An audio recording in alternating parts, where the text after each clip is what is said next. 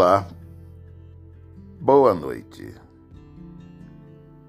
Que a graça e a paz do Senhor Jesus seja o árbitro em cada coração. Tiago, capítulo 1, versículo 2. Meus irmãos, considerem motivo de grande alegria o fato de passarem por diversas provações meu Senhor, em nome de Jesus, que nesta noite, nesses breves momentos de meditação, o Senhor possa falar ao coração de cada pessoa que está nos ouvindo, como o Senhor tem falado ao meu coração. Eu quero agradecer, Pai, pela tua graça e misericórdia, em nome de Jesus. Meus amados, por que vocês acham que os professores aplicam provas? É simples. É porque eles precisam ver se os alunos aprenderam. Eles precisam fazer uma avaliação se realmente o conteúdo transmitido foi absorvido. Interessante quando estava na escola, Sempre que eu ouvia falar sobre avaliação, o meu coração disparava. Não porque eu não houvera estudado e tomado conhecimento de tudo o que foi transmitido, mas era aquela sensação de demonstrar de forma clara que não havíamos perdido tempo. Nem eu, como aluno, e nem tomado tempo do meu professor. Era uma angústia, um desejo de não decepcionar aquele que havia nos ensinado.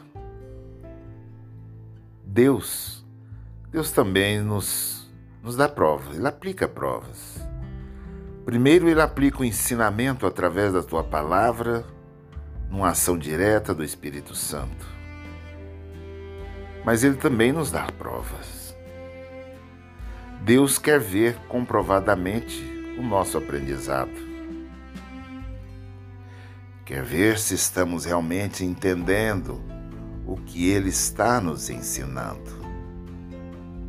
No nosso dia a dia, todos os momentos têm sido de aprendizado. Deus quer que cresçamos, Ele quer que venhamos a amadurecer e Ele quer que nos tornemos seres espiritualmente fortes. Homens e mulheres, servos espiritualmente fortes. Então, quando estivermos passando por um momento de provação, por um teste ou por uma dificuldade, venhamos nos lembrar das palavras que está epigrafado em Tiago, capítulo 1, do versículo 2 ao 4.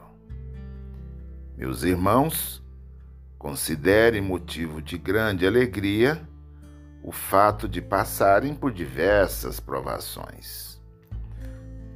Pois saibam que a prova da nossa fé produz perseverança, e a perseverança deve ter ação completa, a fim de que sejamos maduros e íntegros, sem faltar coisa alguma. Deus tem prazer no nosso crescimento, homens e mulheres de, crescendo de forma íntegra, vencendo, vencendo os pontos fracos. Eu, você, cada um de nós já estivemos em situação onde fomos testados. E com certeza absoluta, Deus nunca falhou conosco, sempre nos amparou no momento da nossa dificuldade. Ele sempre tomou conta de cada um de nós, e que assim o será para todos sempre. Deus ainda Deus ainda está no ramo dos milagres ele continua fazendo, operando milagres e maravilhas na vida daqueles que creem, na vida daqueles que andam debaixo da tua potente mão. Ainda que esteja passando por uma situação difícil, por um cenário sombrio, tenebroso, Deus, com sua mão poderosa, vai tirar-nos, vai resgatar-nos, para glória e louvor do nome dele. A Bíblia nos assegura que ele é o autor e consumador da nossa fé. Hebreus 12, 2. Ele sempre termina aquilo que começou. Aquele que iniciou a boa obra em vós haverá de, de completá-la até aquele grande dia, segundo está lá em Filipenses, no capítulo 1. Meus amados queridos, creia tão somente, não desanimem, não baixem a guarda. A tribulação vai passar, a aprovação vai passar, o deserto vai passar e o Senhor preparou um oásis de bênção em meio a toda essa dificuldade. Estamos atravessando uma pandemia. O mundo está gemendo, a terra está gemendo. Mas o, aquele que crê no Senhor cantará o hino da vitória.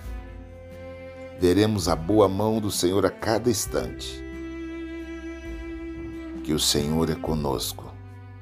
O Deus de Jacó é o nosso refúgio e fortaleza. Creiam nisso.